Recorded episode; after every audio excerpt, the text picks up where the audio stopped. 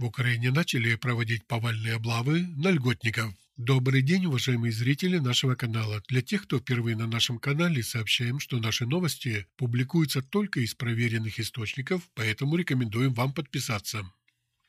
Итак, во время рейда в автобусах Днепра обнаружили 49 недействительных льготных удостоверений. Общее количество автобусных маршрутов, курсирующих по Днепру, это 92, 87 из них частных и 5 коммунальных. Каждый день транспорт доставлял назначенные места около 300 тысяч пассажиров, из них 60 тысяч – это льготники. Впрочем, не все люди пользуются правами льготного проезда законно. С начала апреля продолжался месячник по выявлению поддельных и недействительных удостоверений, предоставляющих право на льготные перевозки. Только в течение первой недели было обнаружено 49 таких удостоверений. По всем этим случаям выявление подделок материала направляется в органы национальной полиции, говорится в сообщении.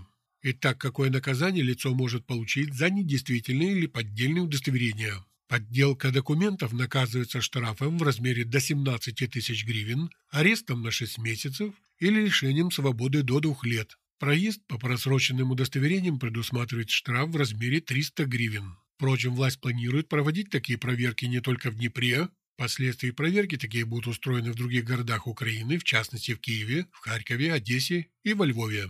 Благодарим вас за просмотр наших новостей. Подписывайтесь на наш канал, чтобы узнать о новых видео, которые выходят на нашем канале.